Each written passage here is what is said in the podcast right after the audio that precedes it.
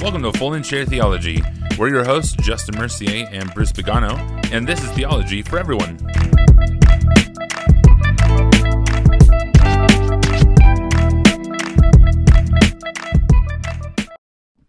Hey everyone, welcome to Folding Chair Theology. I this is not a normal segment. Uh, this is not a normal episode. I wanted to get on and kind of explain real quick before we go into Ash Wednesday, which is tomorrow.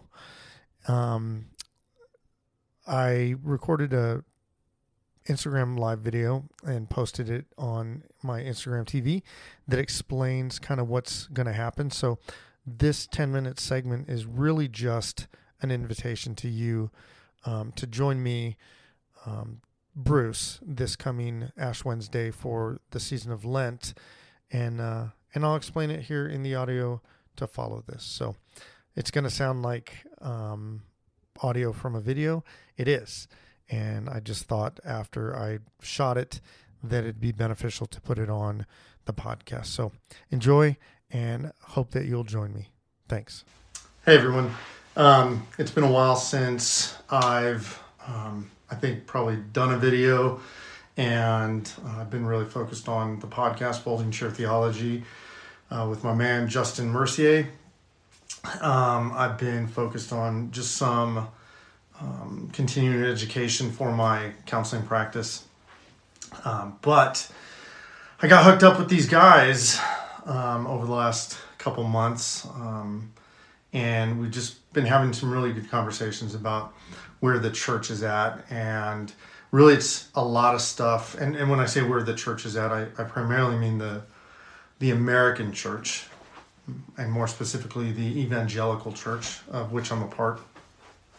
Um, as far as ident- identifying with uh, any religious organization specifically, I think I've routinely and historically identified as an evangelical Christian. So, um, yeah, but I, you know, I got hooked up with these two guys, and we've been just talking about just a ton of stuff. There's been so much in the news um, that's that's worth talking about when it comes to the church, um, from the um, the insurrection that happened on January 6th over two months ago, the um, Ravi Zacharias news. Um, and if you're not familiar with him, Google it. It's his ministry just put out a report that's just horrific and um, gut punching and um, filled with sexual abuse and assault and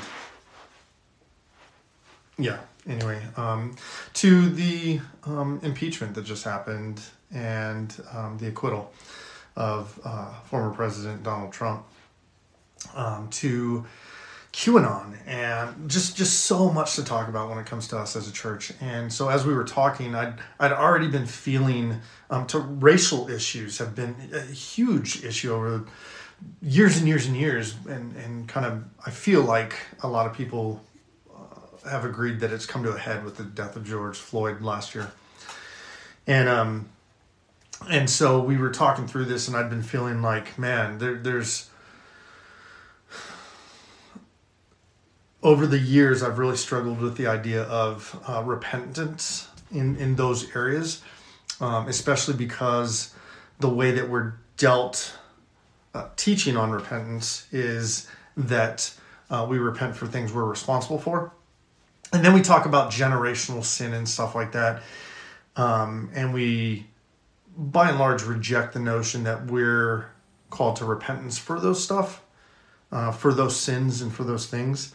Um, and and and I grew up in that vein with that mentality that I didn't commit that sin. I'm not responsible for that sin, but I'll but I'll work to make sure that that doesn't happen again. Uh, I don't agree with it, and so I've really struggled over the, over the years. Um, I've had good friends um, call us to repentance over racial injustices that the church has been either complicit in or compromised on, um, over um, sexual sins and abuse of power in leaders. And, and I've gone to people in those instances, sometimes not non-Christian, you know, people who aren't Christian, and said, "Hey, like I, I had a, a black friend that I, I went to and was like, hey, do I need to repent? Do I need to be sorry for the way that we've handled racism? Uh, like, do I do I need to accept responsibility for those guys back there that you know in history that did it?" And I've had friends tell me on both sides, um, but I, but I had one friend tell me, "No, I just need you to not want that to happen again and to to be vocal about um, how we move forward and what you're doing to make sure that it doesn't happen anymore like that. And so I kind of rested on that and and I just over the last few years I've not been okay with that and I've been really wrestling with the idea of repentance um, for generational sins, for past sins of our of our leaders and fathers, and for current sins of our leaders and fathers and mothers, um, but mostly fathers. It's always not always, but it's mostly guys. Um, anyway, so so I've come to this point where repentance. Um, we talk about how repentance is changing our mind and going the opposite direction, and so in that, I don't think we need to accept responsibility um, for things other people did as if we've done them. But but we can be repentant in that the acknowledgement of those things as sins and our um, desire to change our mind and to move in a direction that's opposite of those very intentionally. Um, but that first comes with acknowledging that those were sins and they have molded um, the way that we see church and the way that we conduct church and the way we conduct ourselves as Christians. And, and so through that conversation, um, we, um, I came to this point of like, you know, one of, one of my friends said, uh, Ben, Kramer, smart dude, go follow him. I'll put his link, his handle. Anyway, said, you know, I wish this season of um, Lent that is coming up here in a couple days would be an op- that the church would take an opportunity to to lament and repent of of these sins that have historically plagued us and that have really molded us to approach people and and, and issues in a very specific way that's not helpful, that in fact hurtful and damages our witness as Christians. And so I'd already been mulling that over, and him saying that felt like confirmation. So this Lent, starting this Wednesday, February 17th, Ash Wednesday, I'm inviting you to join me in a season of repenting and uh, of lamenting and repenting because I don't think we understand lament very well and that we haven't been taught how to do that as a church together. And so the first step towards repentance is the lament that the sin has broken our heart the same way that it breaks God's heart and pushes us and pulls us toward Him. Um, and so lament's necessary, a necessary element of repentance. And we see that in King David when he's called out about Bathsheba. He laments his sin before God and then and then takes action to repent of it. And so repentance is useless if it doesn't move, if it doesn't have the ability to invoke um, an action in the opposite direction of this the offense and sin that we're repenting for. So, starting this Wednesday, I'm going to enter a season of lament and repentance. Um, I will, um, you know, I'm going to fast um, at various points. I think the the course of it, I'm going to fast one thing and um, and then every week there's going to be a topic um, that we're going to work toward um, repentance in. And I'm going to provide a, um, a, a, scriptural reading, a reflective question. Um, and then um, I'm going to also uh, provide some resources for that material. And I think it's an opportunity for us as a church to be unified around some really important issues. And I'm gonna I'm gonna tell you this: some of the issues are going to rub you wrong. They're going to get at you, and you're going to be like, "No, I don't believe that." And I would just ask that you explore that with God and let Holy Spirit kind of walk you through that.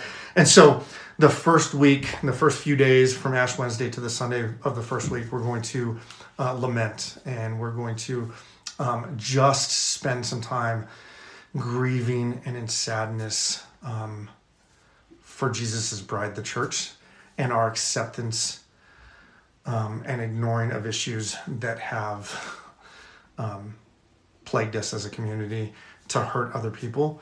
and to um, to hurt our witness for Christ. And so, some of the things that we're going to spend five weeks after that um, um, repenting of are the church's complicity in racial injustices, um, m- misplaced allegiances, or idolatry.